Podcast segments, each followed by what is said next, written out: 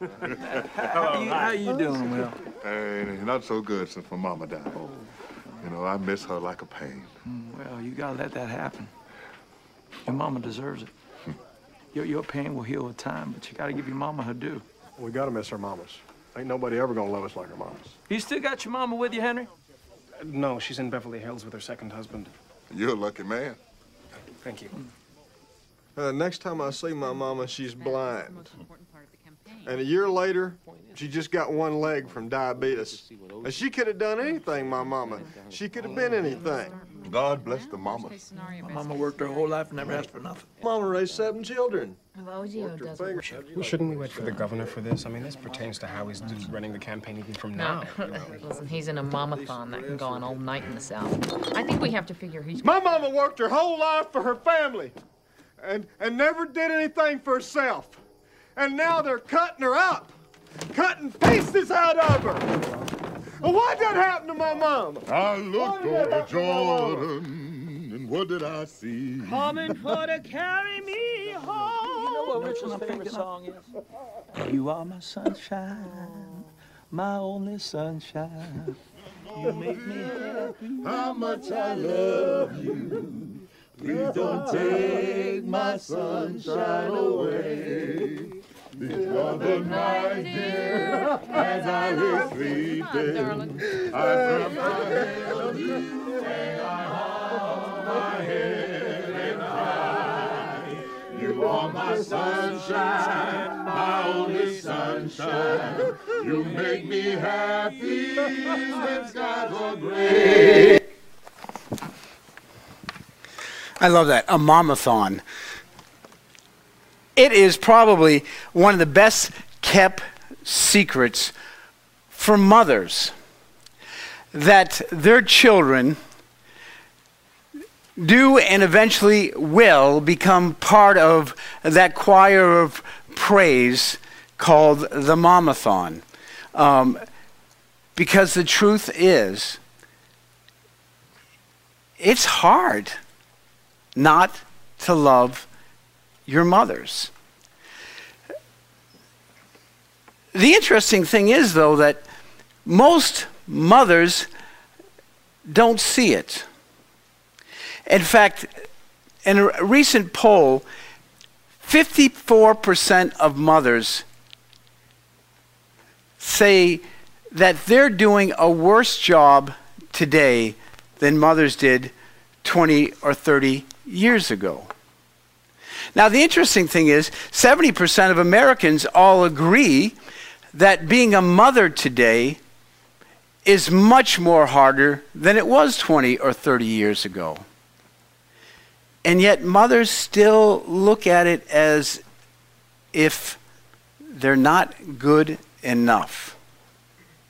Now, the irony is, mothers today say that uh, 63% of them say that fathers are doing a better job than they were doing 20 or 30 years ago. But they can't see what they're doing. Ever since uh, Freud, back in the 1930s, came out and said that mothers were responsible for most of the mental illness in their children, mothers have just continued to beat up on themselves. They're their worst enemies.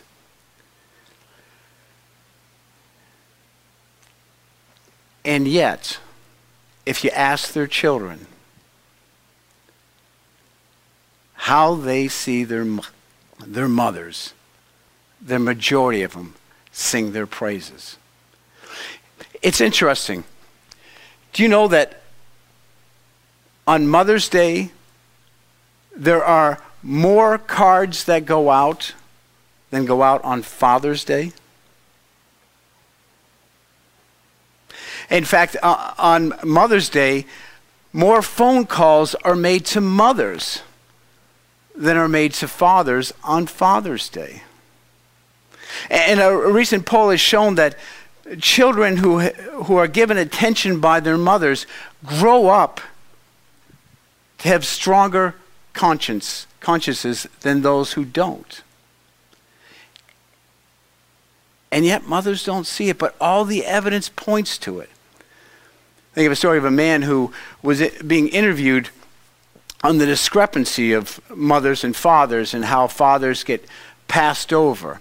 And um, so they did this interview with him and with his son to, to discuss the phenomena. And, and the man just began by complaining, saying, You know, we pour a lot into our children. You know, we, we teach them how to play ball, uh, we teach them how to hunt, and we teach them how to, uh, how to build greater social skills. And we're just as equally as important as mothers are. And after he got done speaking, the camera just kind of turned over to the boy to get his reply to it. And when the boy saw the fam- camera was focused on him, he said, Hi, Mom! and that's just the way that goes. Uh, this morning, as we look at this new series that I've called Monitoring Your Approach, I want to look at what it means to monitor our approach to motherhood. And particularly in the area of guilt that mothers carry. I sit with people all week, and it's amazing to me that vast majority of mothers take full responsibility for all the bad that happens in their kids they see themselves as always lacking and not sufficient for the task. And yet, it's never the reality, or almost never the reality. The reality is they do a better job than what they think. But there's this disconnect that goes on. And it affects them. It affects them through their tenure, their career as mothers raising children into adults, but it even affects them later in adulthood because all the mistakes they see their children making, they blame themselves. And so this morning, I want to look at how do you bridge that gap as a mother? Uh, we're going to look at a passage of Scripture that I think gives a pretty good answer to the question. It's found in uh, 1 Kings chapter 17. Um, uh, let me tell you a little bit about this chapter. Um, Ahab is the king of northern Israel, and he is known as the most wicked of all the kings. In fact, he goes off and he marries a, a Phoenician woman who is um, an idolater, a worshiper of Baal, and he just becomes uh, her lapdog. Whatever she wants, she gets. And so the nation of Israel just becomes corrupted. The depravity of Israel is like no other time. And the nation pays for it families begin to fall apart. The economy of Israel begins to fall apart. The confidence of the people in their leaders and in themselves fall into doubt. And God doesn't seem to show up anywhere.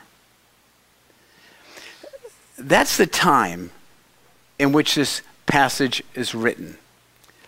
Well, during this time, a, a prophet by the name of Elijah comes to the scene and says to Ahab, God isn't going to tolerate this anymore.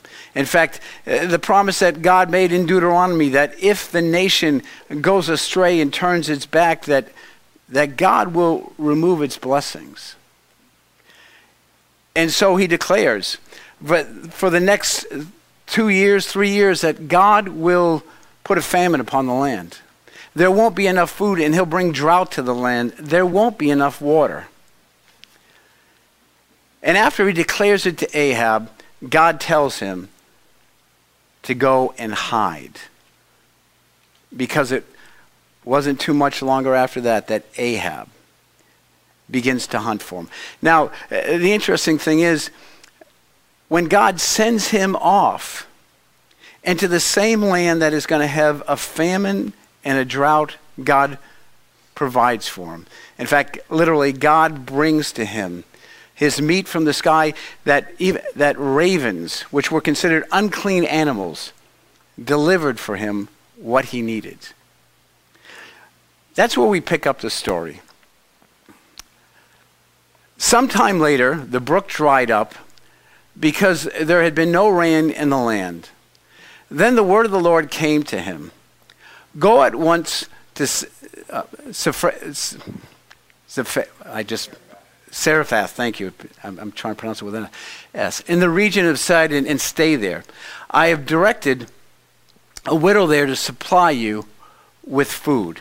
Now, God is telling him to move closer to the place where Ahab's wife Jezebel is from, which is pretty cool because they're hunting for him, and what, is, what does God do?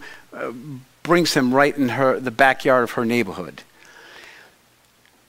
But when the, when the creek dries up, he does something interesting.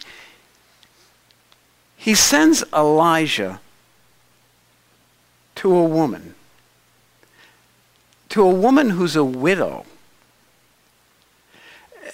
Now, widows were known to be people who lived pretty much in poverty. They weren't known as people who had any great abundance. So he sent him to Zarephath. When he came to the town gate, a widow was there gathering sticks. He called to her and asked, Would you bring me a little water in a jar so I may have a drink? As she was going to get it, he called, And bring me, please, a piece of bread. As surely as the Lord your God lives, she replied, I don't have any bread, only a handful of flour in a jar and a little olive oil in a jug. I am gathering a few sticks to take home and make a meal for myself and my son, that we may eat it and die. Now, uh, I want you to just kind of think about this uh, the, the irony. Here comes this prophet of God. He shows up. He sees this woman gathering sticks. It's obvious that this woman has nothing. And he knows that the same drought he's suffering from is the same drought she's suffering from. And he knows that not only does she have very little water. She probably has very little food because you need water to grow grain, to produce bread, to feed cattle. And what does he say to her? Yeah, would you go get me a nice glass of water? And, and while you're at it, would you, would you bring me some bread? And she looks at him and says, What are you kidding me? All I got is, is just a few crumbs that I was planning to put together so that my son and I could have a last meal.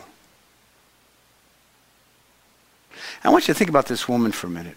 You know, it's interesting. When they talk about today that motherhood is uh, harder than it's ever been, it's not hard to imagine. I mean, look at the stuff that you face as a mother when it comes to your children. Uh, trying to steer them away from drugs, trying to steer them away from promiscuity, uh, trying to monitor the stuff that goes on in their social media, worrying about your kids going to school and getting bullied, or someone exploiting them on the internet, people texting them and, and trying to lure them away into sin trying to keep up on just what's going on with them technologically so they can know what's going on with them relationally. Living in a time in which society doesn't back you up at all. Raising children in, in a time where everything you stand for is being twisted and ripped apart. A couple of weeks ago, I saw Channel 9 was doing this documentary or uh, expose on this 12 year old girl's journey to transgender. And I just, my stomach dropped. I thought, you're glorifying something that is ultimately going to destroy her soul, her personality, her character. And yet, you know as well as I do, if you say that in public, then you're a hater. If you teach that to your kids, if they go to public schools, they look at you like you are so out of touch. And, you know, mom, dad, don't, don't say that kind of stuff because, you know, it really, it, it makes you look like horrid people.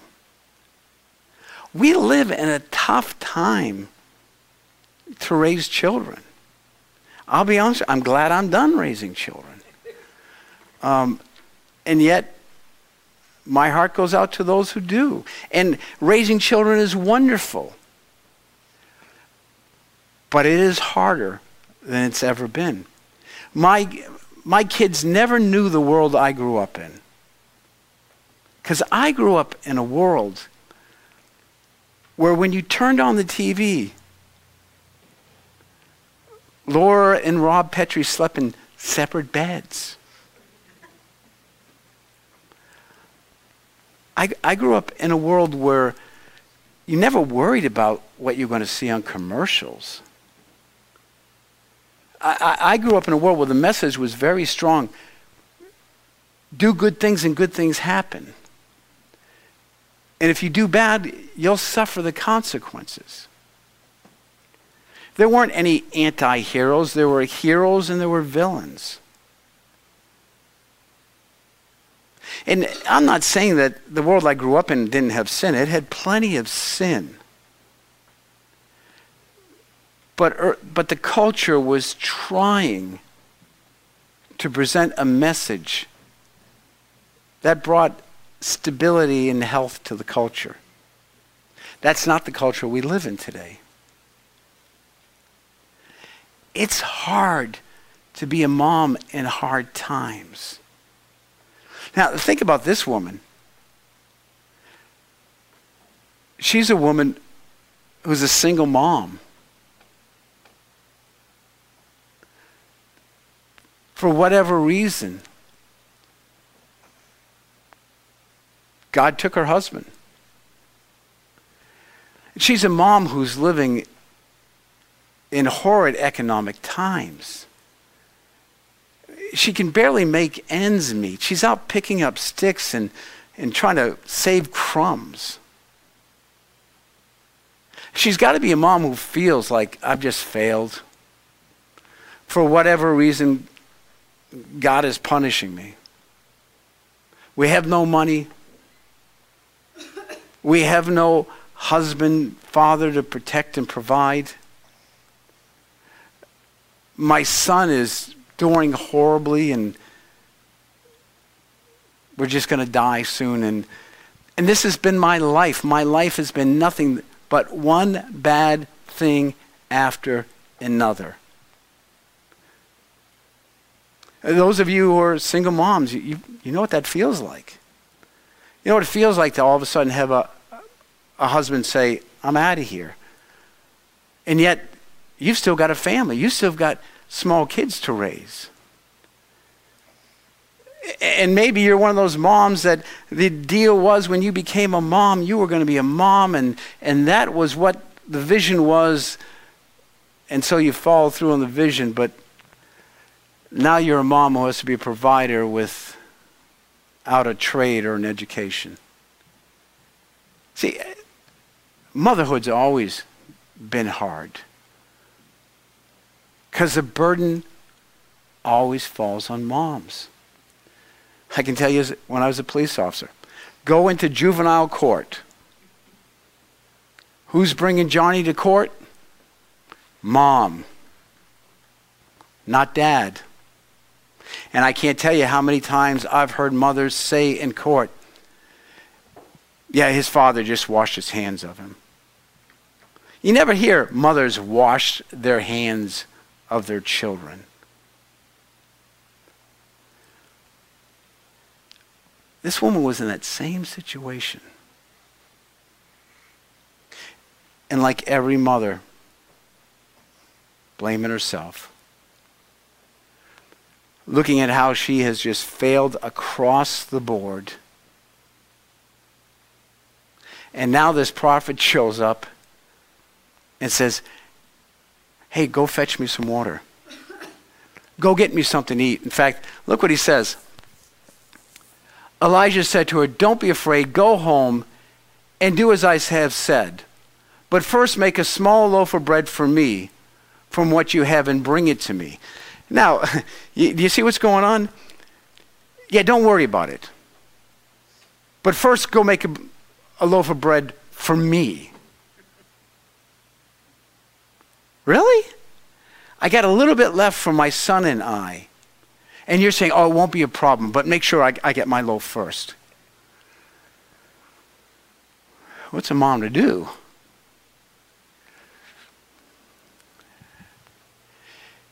And then make something for yourselves, for yourself and your son. For this is what the Lord, the God of Israel, says The jar of flour will not be used up, and the jug of oil will not run dry until the day the Lord sends rain on the land. She went away and did as Elijah had told her. Now, we don't know if this woman was a person who believed in the God of Israel. In fact, when she says to him, Yeah, as much as your God is God, I don't have any. She's talking about his God, not hers. And yet,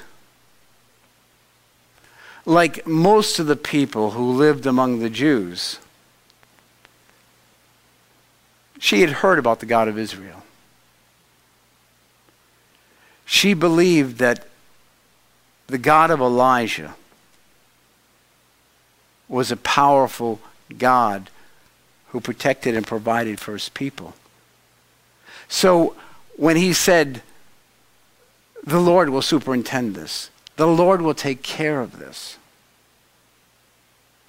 she went and did as she was told. That's powerful. Because I think most of us would say, hit the road, Jack. I'm, I'm not going to take what we have and give it to you. Because then what happens to us afterwards? What, what if you're just some snake charmer promising us things that are never going to happen? And yet, in her heart, God has deposited faith. And she believes.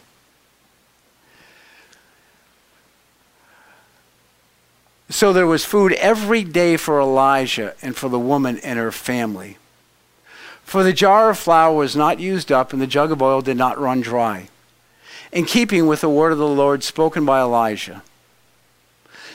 Sometime later, the son of the woman who owned the house became ill.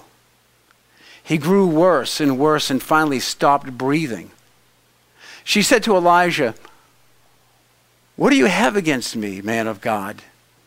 Did you come to remind me of my sin and kill my son?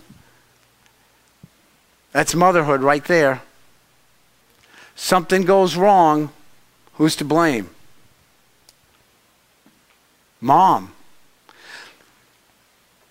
Sometime later, could have been months, could have been a year, year and a half her son gets sick. And automatically, she comes to the conclusion it must have been something I did. It must have been my sin. That God sent you here to punish me. because I'm not adequate. Because I'm not perfect.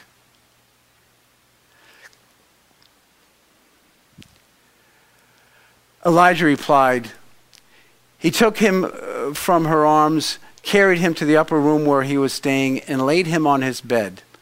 Then he cried out to the Lord, Lord my God, have you brought tragedy even on this widow I am staying with by causing her son to die? Then he stretched himself out on the boy three times and cried out to the Lord, Lord my God, let this boy's life return to him. The Lord heard Elijah's cry, and the boy's life returned to him. And he lived. Elijah picked up the child, carried him down from the room into the house. He gave him to his mother and said, Look, your son is alive. Then the woman said to Elijah, Now I know that you are a man of God, and that the word of the Lord from your mouth is truth. Now, let me just tell you that that's the first recording in the Bible of any resurrection from the dead. Interesting that he falls on him three times. And Elijah takes the boy and he brings them before God and he prays for them. Why? Because he knows that this woman's a good woman. I know that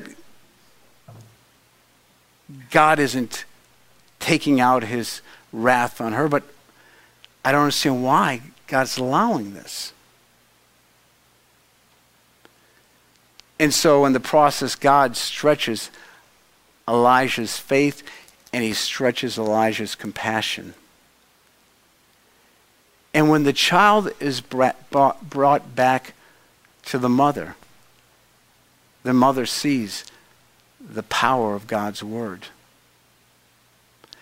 Here's a takeaway that I want for you this morning. And I think this is so important when we talk about guilt. When successfulness is measured by faithfulness, the result is hopelessness.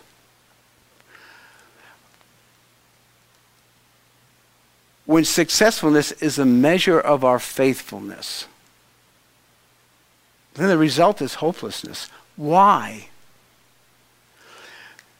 Because we're measuring our faithfulness according to our abilities, according to the depth of our wisdom, uh, uh, uh, according to the energy and the power of our efforts. And you know, that's going nowhere because you're not smart enough. You're not ever present. Your energy depletes pretty quickly. And if you're going to measure faithfulness by successfulness, you're going to just live a life of hopelessness. And see, God had to allow this to happen to show her that what happened to her son had nothing to do with her faithfulness. She was a faithful mother, even to the end. She was going to make a meal so that at least he'd have a last meal before they died. She was faithful in her willingness to believe in the power of the God of Israel. But somehow she allowed success of the world to determine her faithfulness. And so all hope died. And God had to show her hope doesn't come from your success. Faithfulness can't be measured by successfulness. It's put it another way. Grace reveals the good that guilt conceals. Grace reveals the good that guilt conceals. God was teaching this woman, you have to walk in grace. You have to walk in trust and faith in me. You cannot walk in your abilities. You can't judge the world by or your ability to be a parent, to be what God wants you to be based upon your power and your skill, or based upon your guilt and your sin. If you're going to be a mom who walks in a sense of balance, who walks in an understanding that I'm not perfect and yet I'm useful because God has made me useful through His grace. That even though I might have a whole bunch of things to feel guilty about, God isn't in the guilt game. God gives us grace to say, look, it's okay. And even though you're flawed and feeble, it's okay. You're good enough because I've made you good enough. And I've purposed you to do what my will would have you to do.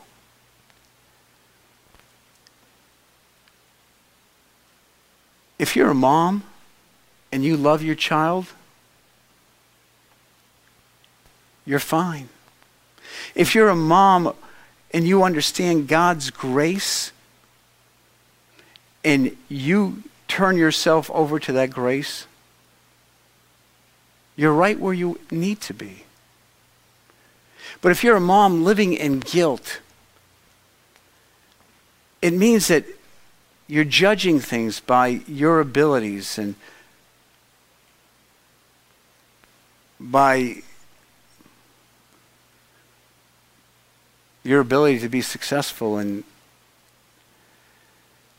successfulness only breeds hope, hopelessness because you're not that good not on your own what do you do when your kid starts taking drugs i heard a wonderful story recently about a mom her son kind of went off the rails. They came from another culture. And he started hanging out with some gang kids and just going out and doing stupid things every night. And they were living in, in big time fear because they were immigrants and all the problems that that could bring for him and for them, and just the fear of they've come to this country and now their son is falling apart. And you know what that mom did? when her son was out, she got on her knees and stayed by the door every night and prayed for him till he came home.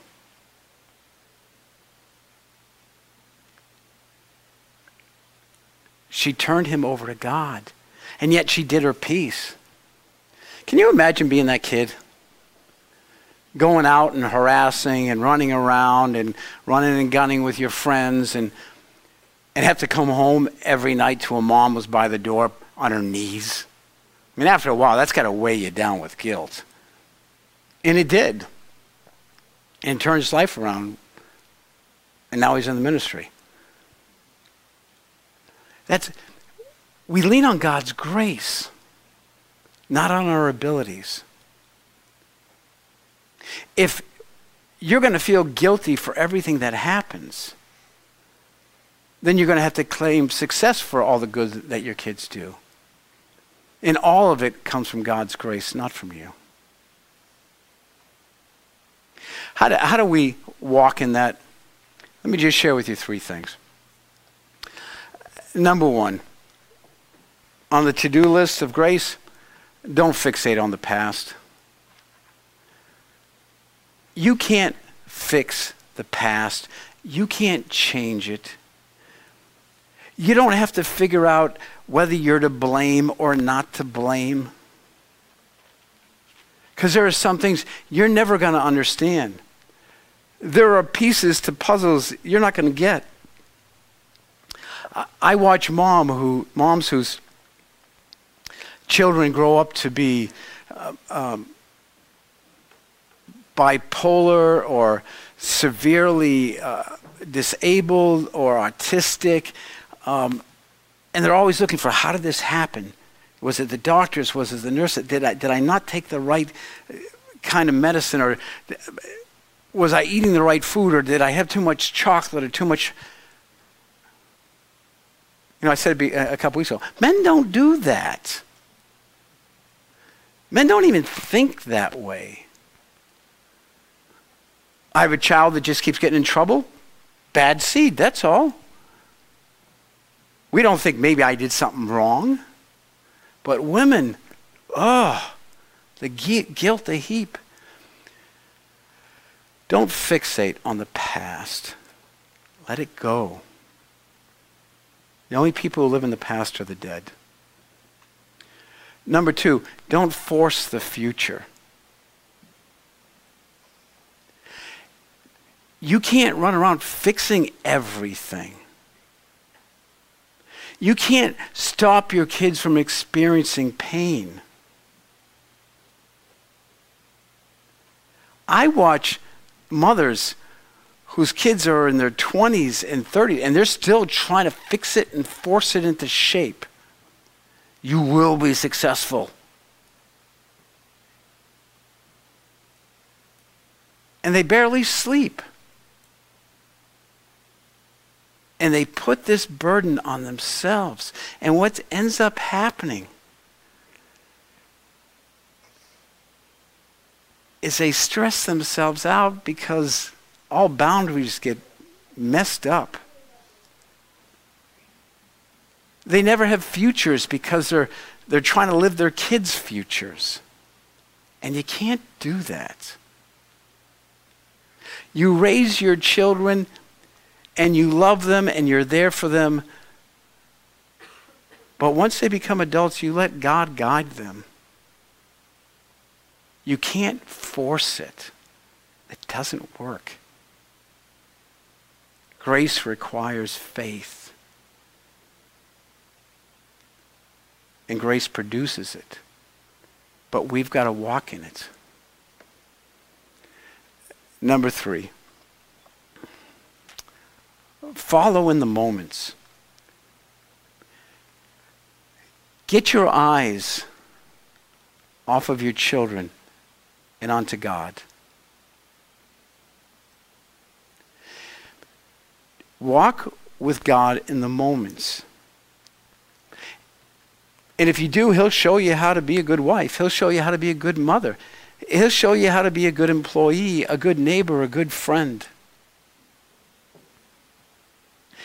And He'll show your children what faithfulness looks like. Because otherwise, if we live in guilt, all our children will see is negativity all they'll see is blame. All they'll feel is hopelessness. And the God we believe in will seem powerless. And so, moms, my hope for you free yourself up. God does not want you to walk around guilty. God does not want you to walk around neurotic. God does not want you walking around trying to take his place. Do your best. Love and serve him. And let go and relax. And know that God is good. And God is God, and he will have his way. Uh, Jesus said, those of you who are evil, and yet when your children ask you for a fish, you don't give them a serpent. If you who are evil know how to love your children, how much more does your Heavenly Father? We forget that. God loves my children more than I do. God is on top of what's going on with them. God is speaking to them in ways that I can't speak. I can exemplify, but that's about as powerful as it gets.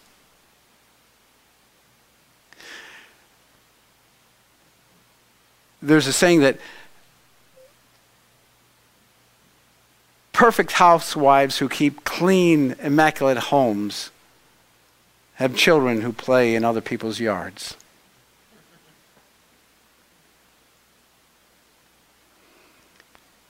That's not what God intended.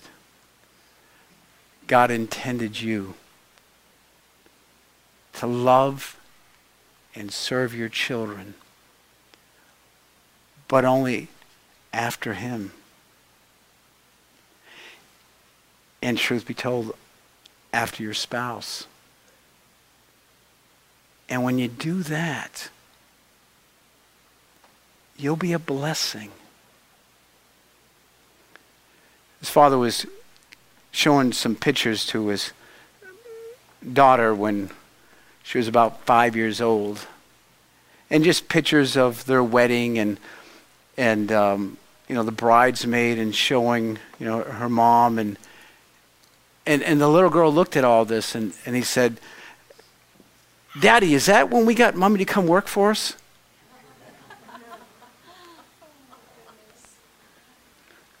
That's not your job.